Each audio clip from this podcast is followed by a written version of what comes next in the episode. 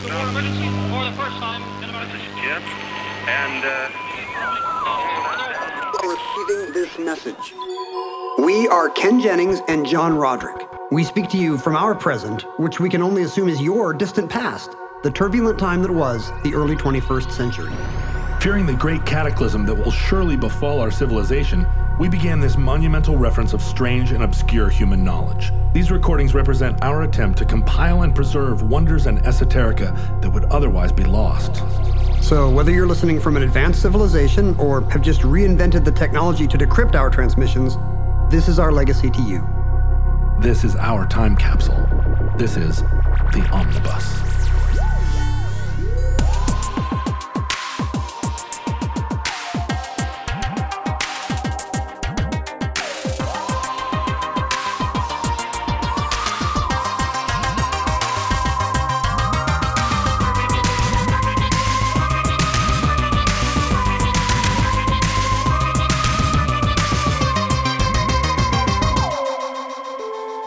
You have accessed entry 521.JB1817, certificate number 34402, generic food. When I was a kid, my mother would never buy any name brand foods.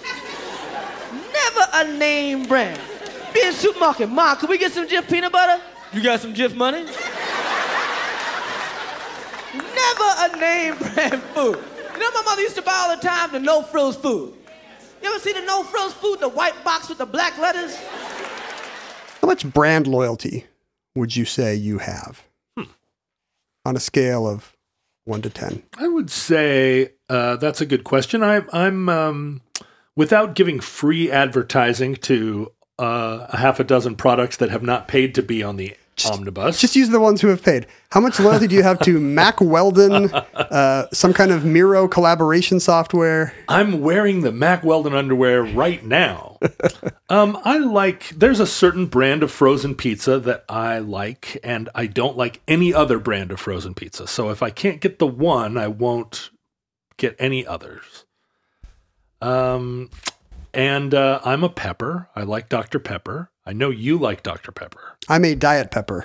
They're not going to advertise on the show probably, but my great-grandfather was also a Pepper. Really? He would go to town in Van Wert, Ohio in 1932, and while his wife went to the Woolworths, he would buy a single Dr. Pepper and stand out on the corner of First and Main and drink savor his Dr. Pepper for an hour while... What was she doing at the Woolworths? Was she having a cherry phosphate or was she shopping? I think she was shopping. She was buying the thing, she was buying chicken feet or whatever you get at Woolworths. Yeah, chicken feet. But wait, did you say feed or feet? Feed, but, sure, feet. Yeah, it's two different aisles.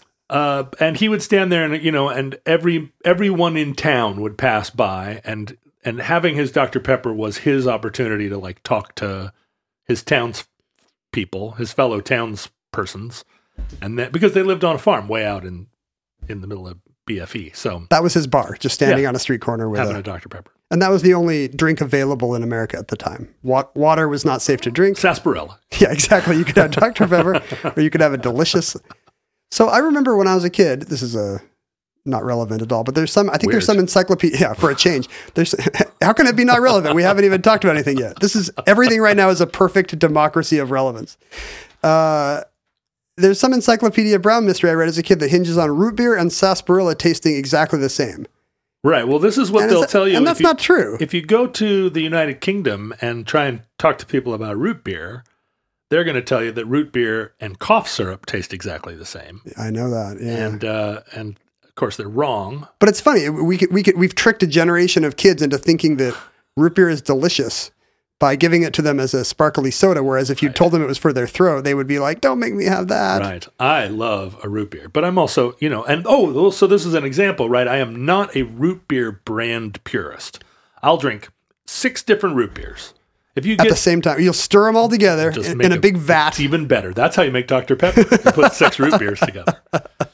I know you're not I know you're kind of an airline loyalist. You poo-poo people who will just buy the cheapest ticket. Well, after decades of buying the cheapest ticket and realizing that my life was twice as hard and unpleasant because I fly a lot. You needed a system. You needed order. And I just took, I just chose the airline that I chose because friend of the show, John Hodgman, and friend of the show, Jonathan Colton, both. You just essentially named it because Hodgman's book is named for a trademark of this company. But 12 years ago, they both sat me down and shook me by the lapels, and they were like, you need to get right with the airlines. Like, you need to get on this mileage program. Is that Delta's? I didn't know that was their. They're a multi-level marketing program. They are. Does Hodgman, are you in his downline? Does he get a few cents on the dollar every time you buy a ticket? Well, what was cool is we were traveling a lot together, and so he would get these. He would get first class upgrades for me all the time because we'd be flying from here to there, and he was in first class, and his magic platinum power got me in first class over and over. And he was like, if you're not saving up these Delta points, you're just like throwing money on the ground. I was like, God, I don't want to throw money on the ground. That sounds like a dumb thing. So I signed up, and then I got caught in that whole craziness of like, I'm trying to get my status every year. I felt like I'd been twice duped. First, you thought you were you lost the ease of just buying the cheapest ticket, and somehow you joined a cult. Right. Without even wanting to. Joined a terrible cult because, once you're in their cult, they can treat you as badly as they want. And you're like, no, please give me more. What are you going to do? Go to American? Yeah. I don't think so. I was sitting on a flight one time, again, like upgraded to first class. And the guy next to me, the flight attendant, opened a can of pop or whatever, and a little drip got on his pants. And he was totally cool about it. And the flight attendant was like, oh, sir, I'm so sorry. Here, why don't I give you 10,000 miles on your on your Delta card? And I was like... Pour some on me. Yeah, I was like, some got on me. And they both laughed. And then on subsequent flights, I've had flight attendants spill hot coffee on me. And I'm like, well, you could make it right. And they're like, sorry. And skate off. And I was like, what? Oh, it's just whatever flight attendant wants to... They can just upgrade you to gold status, or maybe that guy was some special, because they do have a chart that tells them this guy has been gold 3 years running. He's platinum. And then that's when you get the old, hey, Mr. Roderick, thank you for your service. Thank you for your loyalty. It's not really service, is it? When you think about it. Well, the way they think about it. But the thing is, every once in a while, I did have to fly on American or United and realize that there are worse things than being on Delta. You have to do it every so often to keep you humble. Yeah, and being on American is worse, but being on United, I don't even see how people can live like that. But I'm not a brand loyalist for things like coffee. I'll drink whatever coffee you have. I've driven both Fords and Chevys. Wow. I've... non-binary. That's right. The two genders, Ford and Chevy. I play both Fenders and Gibsons.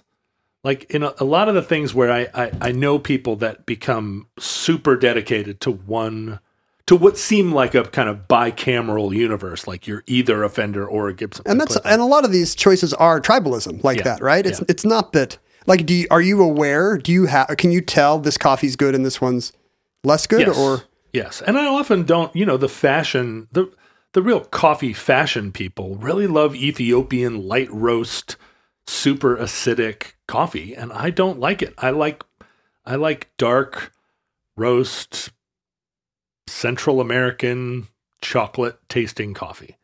And so when I go places and they're like, "Oh, you're gonna love this. We have the latest," I'm like, "I don't." It's really the latest coffee is not what I'm interested in. I want your old fashioned dad coffee. Darker the better. I was thinking about which things I care about. Because, anytime you've been in some kind of either long-time or temporary poverty, you're very aware of which brands are 8 cents less or whatever on the shelf. And there are some things where, like, in college, I would always buy the 19-cent store brand macaroni and cheese. Right. And it was terrible. Like, there is a big difference between Kraft and Food Town. Yes. Macaroni and cheese. Yes, the cheese gets brighter and brighter and brighter. That orange color is not found in nature, except maybe in Trinity, New Mexico. So, and I asked Mindy, which things will you buy the store brand of? And she was very poo-pooing store brands. And I kind of went through the cabinets and I was like, you bought this can of beans? She was like, well, sure, beans. Well, you bought these, well, sure, peaches. And I said, what about ketchup? And she's like, oh no, Heinz. I would never buy store brand ketchup. And I was like, really? And I don't think I would taste the difference in a lot of these no frills brands. I could not possibly use store brand raspberry jam. I will spend extra for good jam because the gulf between good jam and bad jam is so broad. I buy the weird French ones in the plaid little jars. Me too. You do too. Because that stuff is delicious. It's like it's it's so I'm not much better. I'm not just fooling myself, no, right? Like those mamans, those yes. are so much better. But there is something in the brain where like I think I could be being fooled by the nope. by the plaid jar. Afraid not. That stuff is good. If you go to the Oregon Country Fair or you go up to Skycomish and buy some handmade raspberry jam, that stuff is really good. But it's also $14 a jar. So you gotta split the difference. Yeah, if it costs 3 times as much, but it's only like 1.2 times as good, you're throwing your money away, John. Yeah, I will almost always buy the generic medicine. Yes, because I feel like buying Sudafed or buying the there's not a recipe. Bartell's version. Yeah, right. It's just like how much of the active ingredient. Acetaminophen is acetaminophen, right? It's not like this is government B grade acetaminophen. Right. Yeah, and that was Mindy's Brightline test too. She was like, anything with a recipe. Oh, a can of kidney beans doesn't have a recipe, but I'm not buying store brand Oreos because they will just taste like college and poverty. Oh, they're awful. Yeah, they really are. The one thing I will say is that the reverse snobbery came into this in my college days in the form of beer. We became absolute loyalists of Schmidt beer, which is just... Is it the cheapest? It's pretty often the cheapest beer.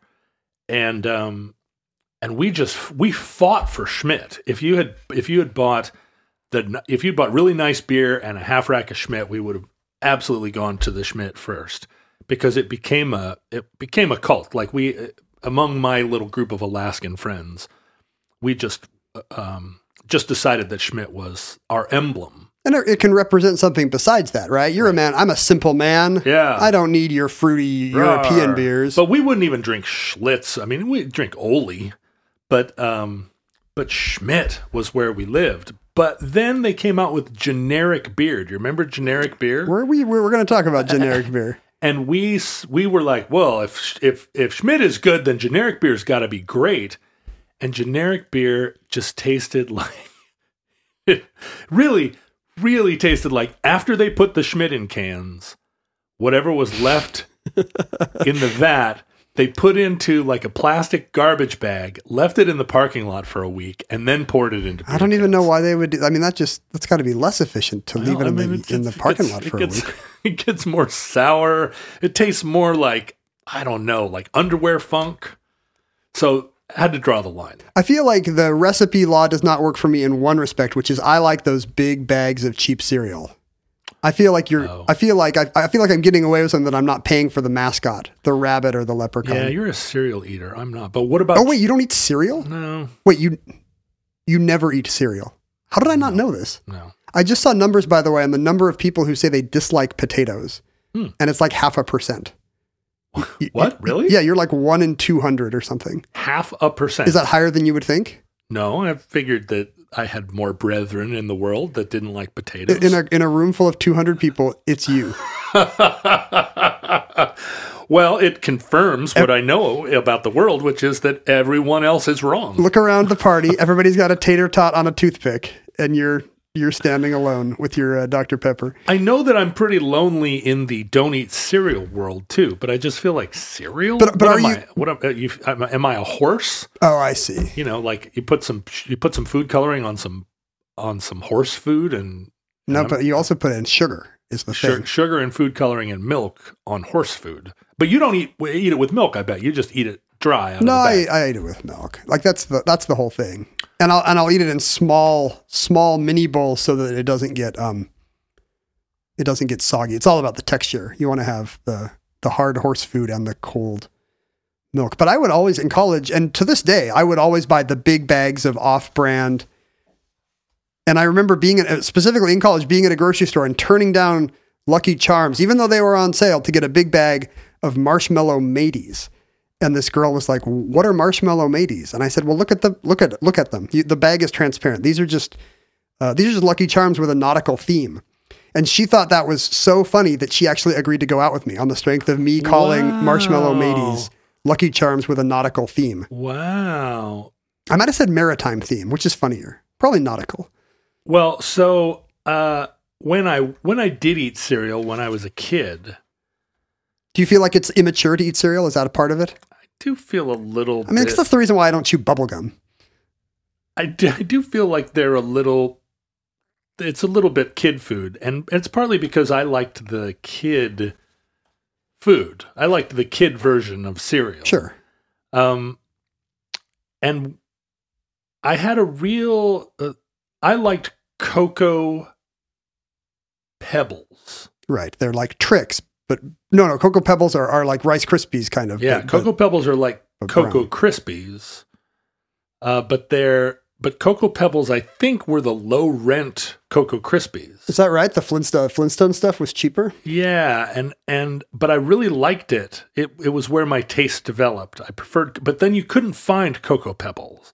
And so Cocoa Pebbles became this kind of treasure of the Sierra Madre or whatever. You know, I needed to find Cocoa Pebbles, and I would have my mom driving from grocery store to grocery store. I wouldn't settle for less than the worst Flintstones-based foods. But like Cocoa Puffs became a cereal that there were a lot of knockoffs of Cocoa Puffs. Well, sure. They're just corn balls dipped in some kind of cocoa powder. Just as there are a lot of knockoffs of the cheese version of them, Cheetos. Thank you. Is that how you think of Cheetos? Yeah, pass me that bowl of the cheese version of Cocoa Puffs. The cheese flavored Cocoa Puffs. Oh, John's had a stroke again. But they're imitated. You know, there's so many store brand versions of Cheetos, and they're all inedible. That's what I don't understand. But Cheetos are the greatest of all foods. These recipes have to be simple, right? Why can no store make a good store brand Oreo or Storeo, if you will, or Cheeto or cola? They're not using the right quantities of xanthan gum, I think. Do you think the additives are expensive enough that they're just like, we're leaving out the sodium benzoate or the lecithin, and that's what does it? What is it? It's got to be. It's always something in the acidity or the some combination of umami and sugar. And I don't know. Do you think they're just leaving it in a bag in the parking lot, and they should skip that step? It must be. They leave it in the sun too long. I think I may have told this story in Omnibus before, but speaking of supermarket brands of soda, my brother at a tech company had a fridge in his office at one point, and he would stock it with nothing but the store brands of Dr. Pepper. Oh no! Because you know how every No Frills brand has a Coke, right, a cola equivalent, but they also have a Dr. Pepper equivalent, and they can't say that, so they call it Dr. Thunder, right, or Dr. Safeway, or Dr. Safeway, Dr. Sierra, Dr. Cragmont, Dr. Pooper. Right. And so he would just fill a fridge. He would go from store to store and just fill a fridge with these awful Dr. Pepper knockoffs, and he did it entirely as a bit, so that when somebody came in his office, he was like, "Hey, do you want a soda?" "Yeah, what do you got?" "Well, I've got Dr. Shasta, I've got Dr. Mountain, I've got..." See, this is why we can't tax the rich. Because all of the humor of life goes away if they don't have the free time and the resources and the disposable income to put gags like this together. Like if you just have to go to one, if you just have barely have time to go to one grocery store a week between your two jobs, you can't pull off the Dr. Right. Cragmont prank. No, and then who's gonna? And then you steal all the laughter from people. Now we grew up in the West, so you drank Shasta, right? Sure. And I drank Shasta. Do they still have Shasta? I think. I don't know, but I loved Shasta, and I liked RC Cola too. Coke is one thing where I get annoyed when it doesn't taste like Coke. Is RC Cola good? I can't remember. Oh, no. But when, it was when I have to drink fine. In Seattle, it's always, I think I've said this, people, they have Jones Cola, and it just tastes like bubblegum or something because they're using real sugar. Yes, and real extracts of whatever, and it tastes like a candy store. How do you feel about Mexican Coke? I'm not racist. All right. I'm not going to separate. Okay.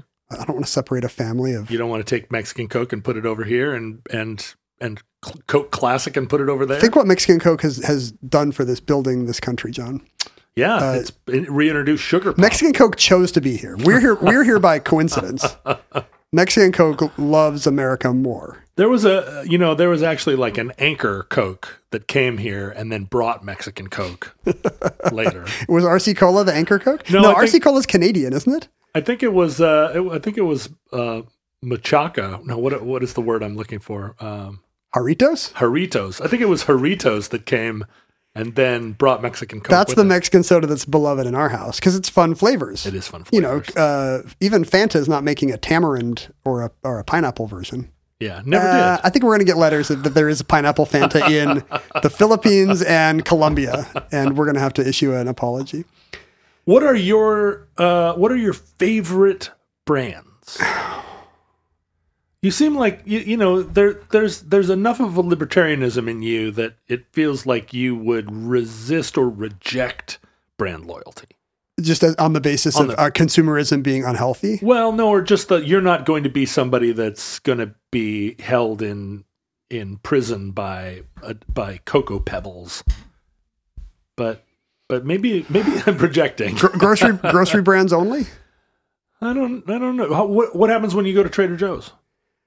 I actually have quite a bit of brand loyalty to Trader Joe's. Yeah, I think a lot of people do. Because, I mean, it's hard to park, but a lot of those... Hard to walk through those stores. Why are they arranged that way? That's not necessary. Why is there candy above the freezer case? I don't know. Just make it a square grid. I mean, Trader Joe's is interesting because a lot of those groceries come off the same assembly lines as name brand products. And they just run the second half of the run with Trader Joe's brand. Right. And it's the same with Costco. Like, speaking of brand loyalty, I love Costco. I love that they're not close. Not that much. I think I might, this fleece might be Kirkland. Boy, a more Ken Jennings sentence was never uttered. I don't think it is, actually. I think I bought it at Costco. It is. Hey, there's the tag. A Kirkland fleece. Wow. Because, you know, the regular ones at Target were $18, but this was $16.50. Sure. When you pull into the charging station for your Nissan Leaf, that Kirkland fleece really keeps the breeze off. It's a Chevy Volt. The thing about the Costco house, I mean, first of all, Costco is less evil. It pays its employees well and so forth. But their house brand rule is that it has to be as good as top of the line stuff. Like this fleece or whatever, however their internal quality testing works, is a good fleece. Like the triple distilled French vodka, Kirkland Industries French vodka that they put right next to the Grey Goose is probably Grey Goose. They just are not allowed to call it such.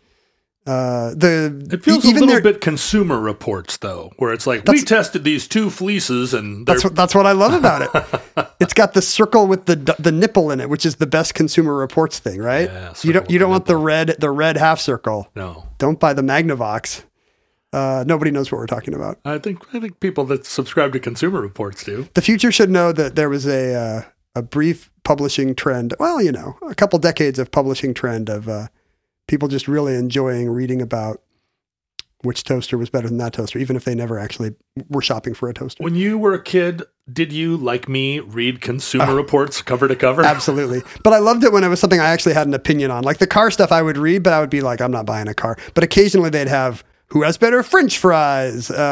Wendy's, Burger King, or McDonald's? Oh, I read the car things just avidly, but I would sit and read an entire review of like weed trimmers. Exactly. And like be rooting for one and like, yes, it got the green circle for reliability. They were often written in narrative form. It would be like, and then we tried whatever, but the mouthfeel was not as good. Nice. And with larger sized weeds, it was speaking of this kind of era, which if you're picturing Consumer Reports as being kind of a late 70s, early 80s phenomenon. Yeah.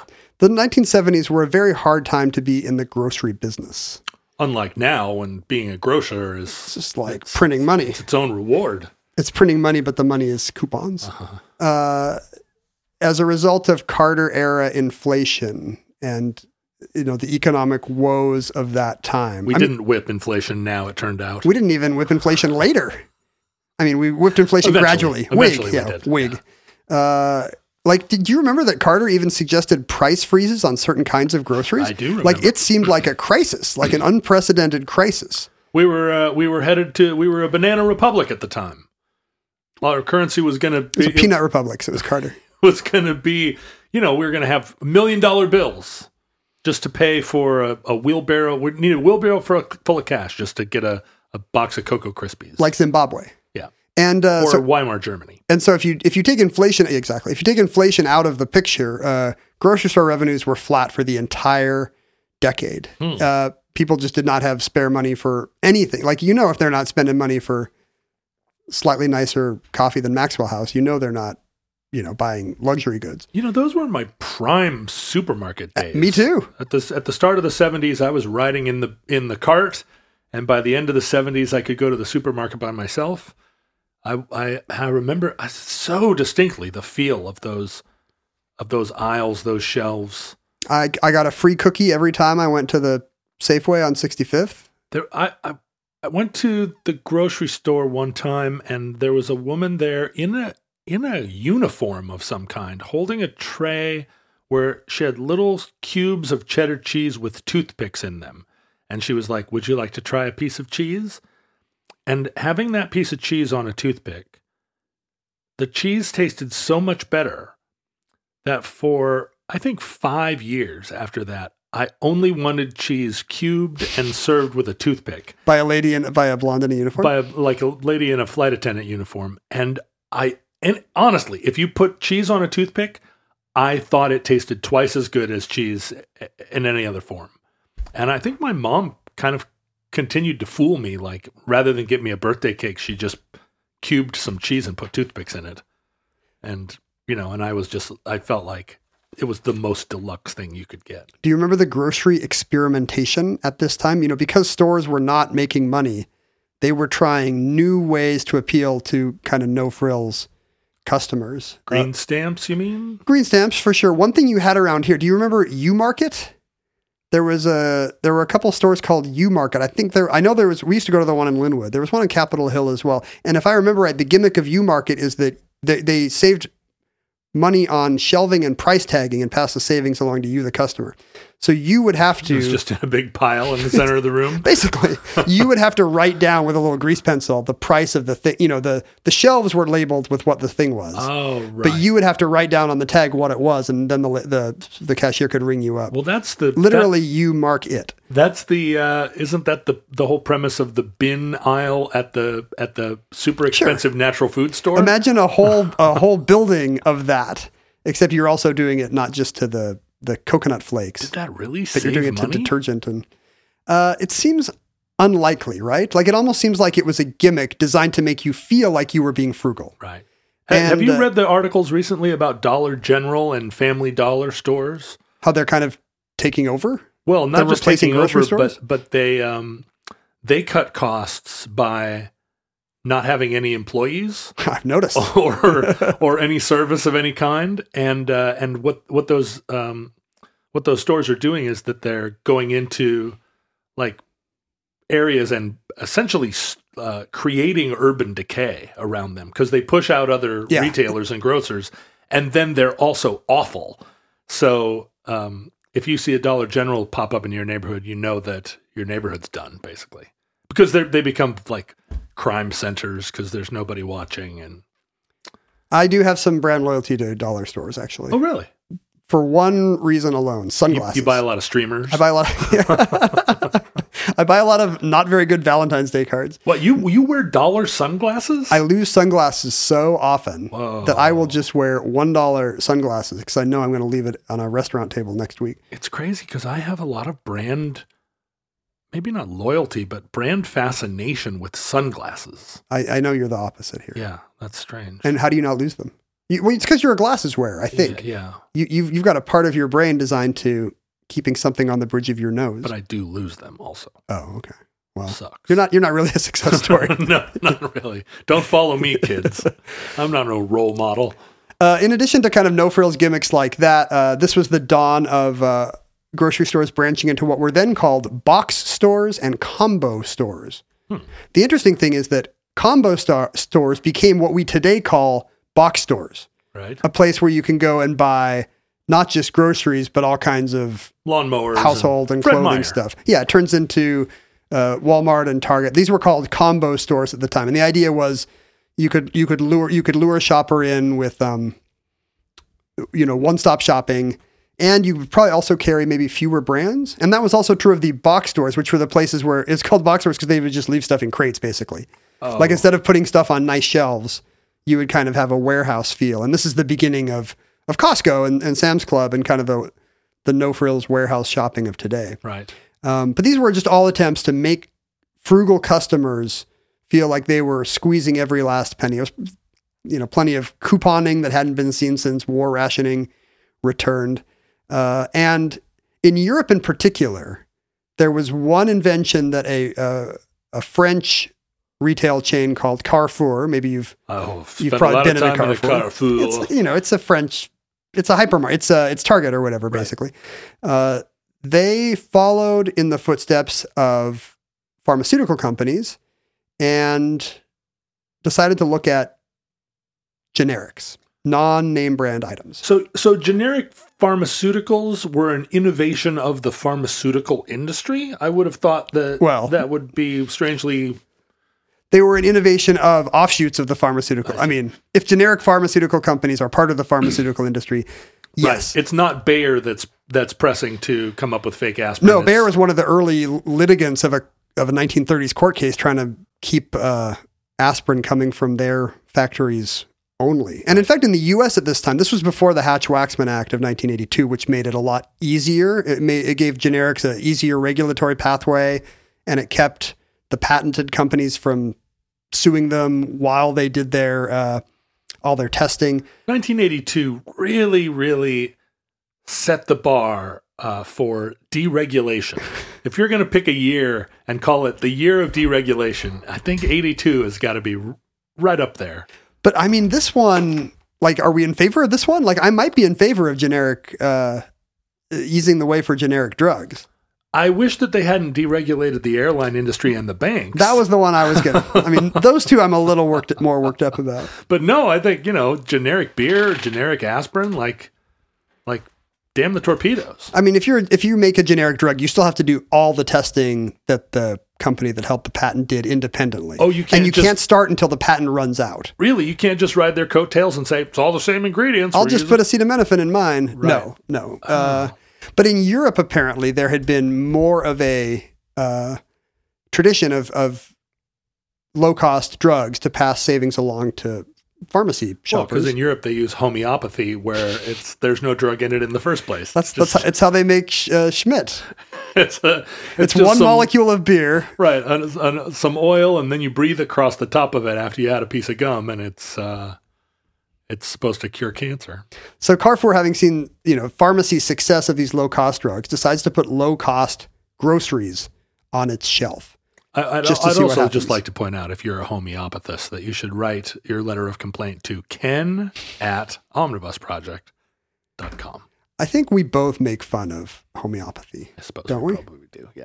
The water remembers, John. But it's even if there's not a single molecule of essential oil left. But it's out of love. It's out of love. I've dated enough students at Bastyr College that I don't want to get in any more trouble. We don't want you to die. I mean, John doesn't want to screw up his dating pool of naturopathic doctors, right?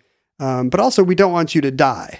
No, by thinking that you can put a little penicillin in water and then just drink the water. If it is required that you die in order that my access to naturopathic doctor dating pool isn't restricted, I'm willing to...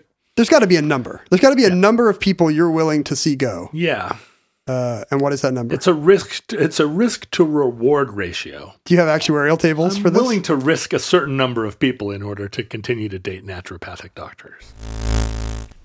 John, the one thing I know about all our listeners, past, present, or future, that I'm absolutely confident about, 100%, yes, is that they're all looking to hire people for their large or small businesses. I believe that to be true of our listeners, too. The ones that universally. The ones that aren't right now hiring someone are going to be hiring someone soon. Just within a week or two, you're going to think, I have a certain number of employees from 0 to... 20,000. Sure, 20,000. And I wish it was one more. I wish it was between 1 and 20,001. But Ken, hiring people is so hard, and I and so many of our listeners have so few resources to devote to finding the right person. They don't need to worry anymore. Indeed is here to help. Indeed? Indeed, John. Indeed.com is the #1 job site in the world, dedicated to providing you with the best people for your openings fast. But do they charge you onerous fees and keep you on the line? Oh, you'd think, but no, you only pay for what you need. You can pause your account at any time. There are no long-term contracts. Doesn't that sound great? Well, that's fantastic, but like, are job seekers really looking for jobs this way? I'm glad you asked. 73% of online job seekers visit Indeed each month. They have provided the important hires that more than 3 million businesses have needed. Well, I want to help our listeners and futurelings get access to this incredible service at Indeed. Is there any way that we can make this easier for people? Or yes, I know they're all sitting up in their chairs right now because of their eagerness to hire these new employees. Sure, they're thinking, I didn't even know it was possible to hire someone, but I'm going to now. Indeed is offering our listeners a free $75 credit to boost their post. So this $75 credit is free? Yes. Normally, you know how much it would cost? Well, how much? $75. Whoa! More quality candidates will see your job listing at Indeed.com thanks to this free $75 credit. This is the best offer that I can imagine Indeed offering anywhere. You would be correct. They have never offered a better offer anywhere. $75 free at Indeed.com/omnibus. That's right. Go right now to Indeed.com/omnibus. Terms and conditions apply. Offer valid through September 30th. So in 1976, with these generic brands taking the stage in Europe, American grocers are watching this, you know, American grocers with declining profits are watching this closely. And in the late 70s, you're describing exciting times. All those grocers on the edge of their seat, watching the numbers come in from Europe. And it starts to be regional grocers first in Chicago and Boston and New York. Back when there were regional grocery chains, right? We should explain to the futurelings that that's all gone now. The sentient Piggly Wigglies that are listening and saying, "What do you mean?" the sentient Pigglies have been eaten by the sentient food lions. Oh, sure. And now it's just food lions roaming the plains. No. The sentient Pigglies lay down with the sentient food lions. It's a real grocery utopia. You know, I'm an optimist and you're a pessimist. And it eventually spreads to the larger chains. And the idea here is that you can save a lot of money on things like advertising. You don't have to run national ad campaigns for your salad dressing if it's just a white bottle that says salad dressing, because that's what these things were. That there was no fun packaging or marketing at all. Oh, it wasn't store brand. It just said store brands already existed. Dressing. Yeah, like A&P still already sold A&P salad dressing, Thousand Island dressing. But this was the ethos was this is as bare bones as we can make it. This is cheaper than store. Typically, these things would be about 10 to 40% cheaper than the house brands, and 30 to 50% cheaper than the national brands. Now, where is this on the, I think of us also being on somewhat of a timeline where food is beginning to be polluted by preservatives and like taste chemicals that aren't actually food, and, you know, like dyes and there was a time, I think, where you could buy salad dressing that just said salad dressing, because it hadn't occurred to anybody that there was a version of salad dressing that wasn't made out of oil, vinegar, cheese, or whatever. Mm-hmm. You know, that but now when I would look, if I looked at a bottle that said salad dressing on a white label, I would think, oh, that's garbage. It's full of chemicals. It's going to have 5 things I recognize and then xanthan gum. And no recognizable ingredients. And so where are we on that timeline of kind of the evolution of food from even cheap food in 1950 was probably made out of 3 things. Yeah, 3 things. And by 1985, I start to feel like we're in this weird where food has a lot of like plastic in it. My sense is this: by the late 70s, these would have been heavily processed foods for the most part. But you know, a lot of the things that were sold as generics were just a can of green beans. Right. Ingredients, green beans. As Mindy would say, no recipe. No recipe. And the ones that were sold as generics would have been lower grade. This is not just the same as house brands, where typically they might be running out of the same plant even. It's just a slightly cheaper alternative that saves on advertising costs. This was actually the fruits and vegetable. The produce might be a lower grade. You know, it might be irregular apples in the applesauce. The peach syrup might have less sugar. The generic peanut butter was often not made out of whole peanuts, apparently, but with what one article describes as splits and runners. Oh, yeah. And I don't know in the peanut industry what that is. But splits and runners. It's also it's a way that they grade pantyhose. Yeah, did they have generic pantyhose? But they do. I guess isn't that effectively what legs was in the egg? Wasn't that just? No, I think that was that. Legs cost more. Oh, is that true? Because you get an egg. It was grocery store pantyhose you want to avoid. But you know, there'd be fewer varieties of these things. It would be slightly lower grade, and you could maybe in a taste test, if there was a Consumer Reports taste test, you could say this beer is not as good. This detergent doesn't wash as well. Well, you know, I always was fairly convinced about that sort of irregular fruit or splits and runners logic, because a piece of fruit is bruised, but if you're putting it into applesauce, it doesn't matter. Right. And if a peanut is split before it goes into the peanut butter maker, I have to assume that's what splits and runners are. Yeah, it makes no difference because you're chopping it all up anyway. It's like homeopathy. The peanut butter remembers. But if you're standing there as a buyer and a crate of whole peanuts comes up and a crate of split peanuts comes up, of course you're going to pay more for, you know, you're going to, the whole peanuts are going to get charged at a higher rate because, you know, they're beautiful and there they are. But in terms of making peanut butter, it probably doesn't make a difference. So I was always somewhat convinced by that argument. It's just at the point at which it's a choice between sugar and aspartame, or a choice between aspartame and lespartame, cyclamates, yeah, or that it starts to become an issue, right? Where it's like, oh well, we couldn't find real cheese, so we put government cheese. We couldn't find real government cheese, so we put gym mats. Yeah, right. Insulation. That was that, and trying to figure out where that line is between, is this just splits and runners, or are we talking about? I think in general, stuff tasted pretty good. Yeah. It was, you know, if you did an A/B test, you could maybe tell that the generic was not as high quality or something. And I think it would be mostly true in cases of the things with recipes, as Mindy would say. Right. Like the boxed dinners might be noticeably worse, for example. But the ethos was people didn't care. Like you were buying economy, and everything about the packaging screamed this. If you remember right, they would just kind of, they would boast of their blankness. They were these empty white squares and cylinders with the name of the product written in kind of big, bold, sans serif type. And it would say peaches or rice or whatever. No picture, no advertising. I remember evoking a couple of things, and one of them was,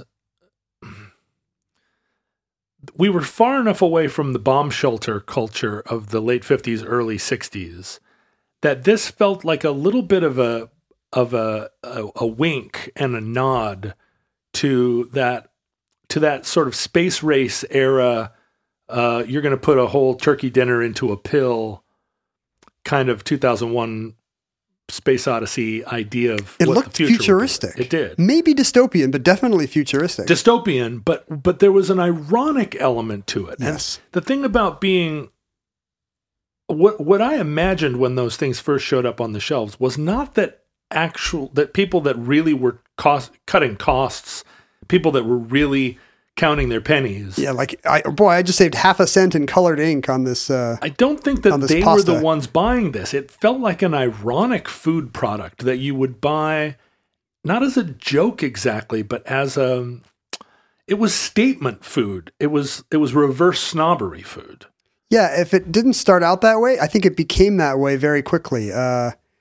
to your dystopian point, National Lampoon very quickly ran a kind of a joking spread showing a future supermarket where every single food was just a generic white box with the name of the thing. Food. Yeah, it said food, and then it said drink on the other stuff. Yeah. And it's in Repo Man as well, right? Isn't somebody eating a box of food or something like that? And I think let's go get food and not pay. And the irony happened very quickly as well. You started to see the generic ethos leaving the grocery store, and people would buy a t-shirt that was just white and said t-shirt. Yeah. See, that's hilarious. Get it? Yep. And that's good. That's like RoboCop level of social critique, right? Yeah. I remembered, I haven't thought about this for a long time. There was Marvel Comics actually put out a generic comic book that just said generic comic book. And it featured superhero battling supervillain. And it was written by writer and drawn by a penciler and inker. If you think about it, we've talked for a while about doing an episode on Le Car. And Le Car is the French. That's right. It's a French joke because it's not even a French car. Is there some overlap with the punk aesthetic here of just that stark, like it looks, they kind of look like punk show flyers, right? With the stark white and black stripped down look.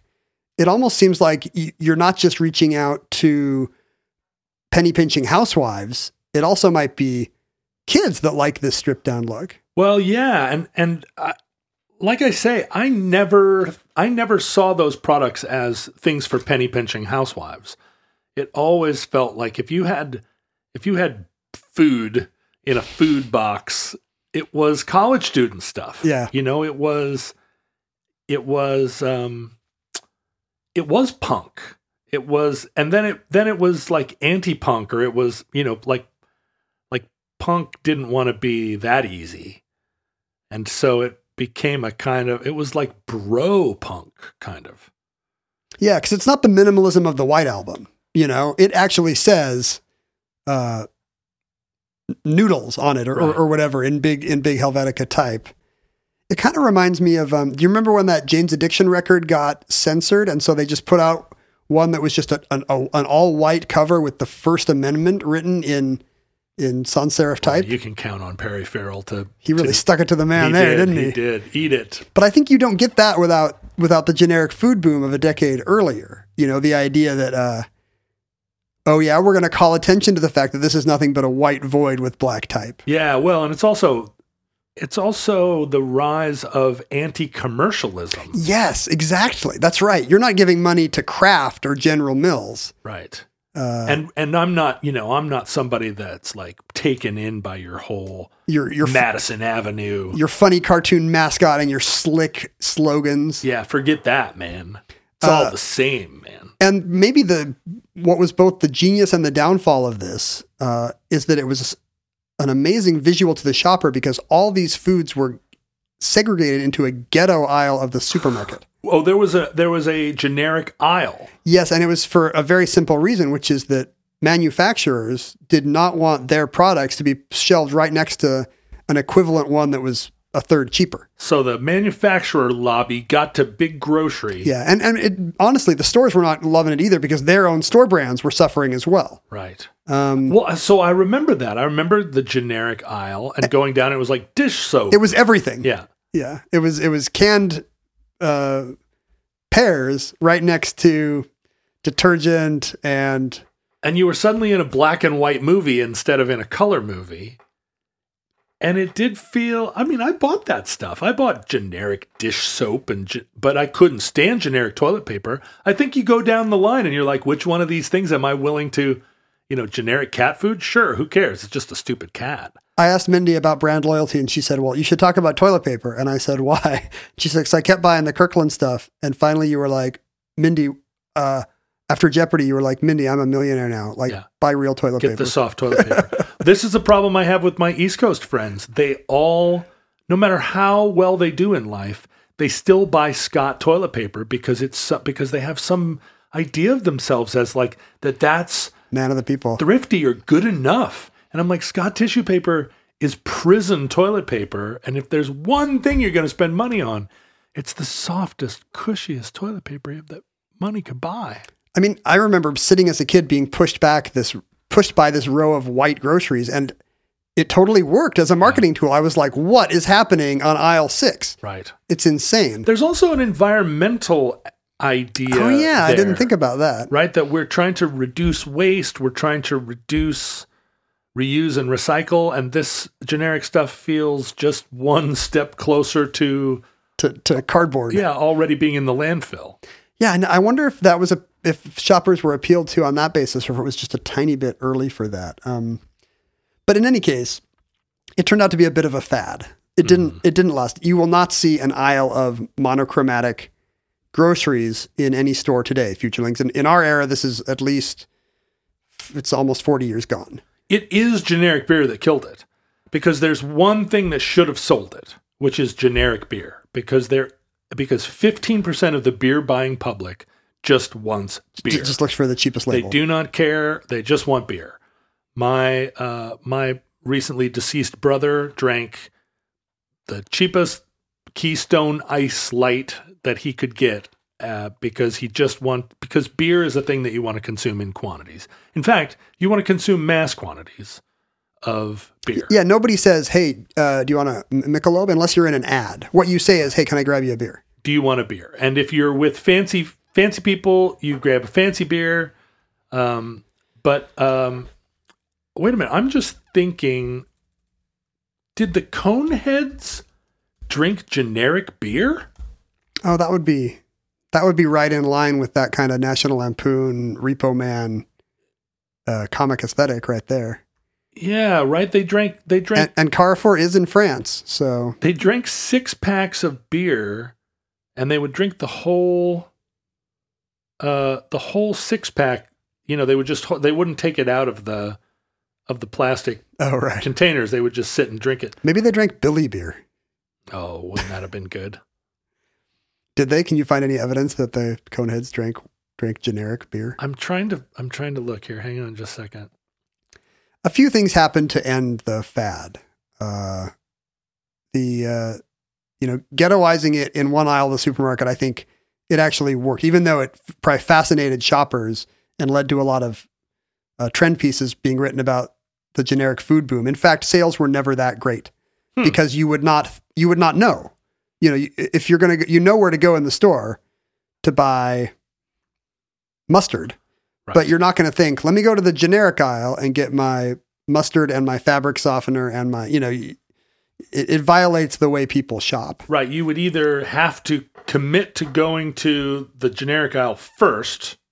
Yeah. Or forget to, and then at the end be like, oh, I could have, like, I bet you saw that fairly often, that in the generic aisle there were a bunch of name brand products that people had taken out of their shopping carts and put on the shelf when they realized. So I'm looking at a can of Conehead beer, and it actually is, it is a white label and it says beer on it, but it looks like it has the Schlitz. It has some kind of logo on it, an emblem. Oh, interesting. So it's more like just a non-product placement thing? Yeah, but it does just say, it is just a white label that says beer in that same black font. So Coneheads might have been like early adopters. That would have been 1977. They're thought leaders. They're influencers. Yeah, 77 is right when this started up in the States. A couple other things happened that hastened the end of the fad. One is that digital printing technology got cheaper. It was no longer prohibitive to print color labels, or specifically to switch labeling in the middle of a production line run. Oh. So it became much easier to just, have a green bean plant turn out 17 brands. Yeah, and keep switching labels. The other thing is that stores, seeing that this could work, stores introduced their own neo-generics, as they were then called, which is kind of a tiered level of store brands.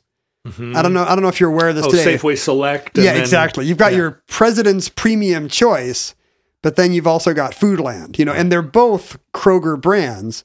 It's just that one conveys, guess what? You just saved 17 cents on chili, and one conveys, You're a discriminating customer, sir. This is essentially as good as Starbucks. It's crazy because Kroger has gone and purchased a lot of grocery store chains. Yeah. Kroger in Seattle owns QFC and also Fred Meyer. Yes. And Safeway and Albertsons now have the same parent company too, which has led to a lot of grocery stores shutting down where there's a Safeway and Albertsons like 4 blocks away. But what you see then is you go to Safeway and then on the shelves there are Safeway brand and Albertsons brand. You go to Fred Meyer and there's Kroger stuff, and you go to the competitor across the street, QFC, and there's Kroger stuff. It's anarchy. It's the illusion of free market capitalism, right? Well, yeah. It's one of the reasons we can't tax the rich.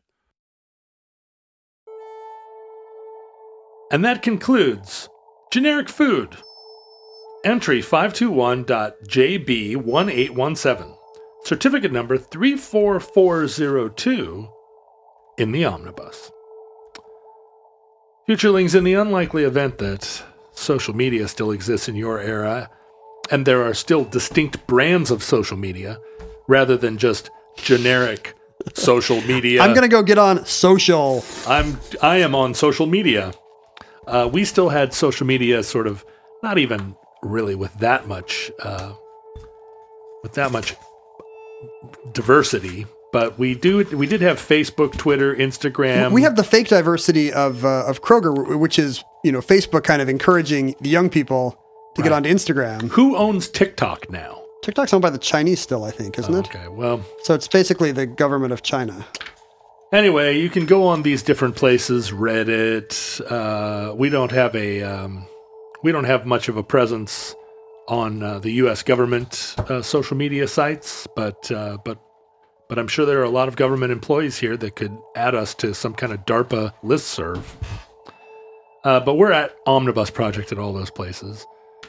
Ken and I are on Twitter, at Ken Jennings and at John Roderick. I'm also on Instagram, at John Roderick.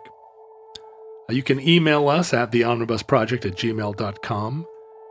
You can join our... Don't send anything timely, because I read it about once a month. So if you're like, hey, I want you to call my grandma for Mother's Day... It's too late. Not going to happen. Yeah. I watch Ken open the mail right here in front of me, and it's always... He always goes, oh, look. Oh, I forgot. We have mail. And then he pulls out like an apple crate. But we do read it, and it is wonderful to get it. We love our mail. Did you read the P.O. Box address?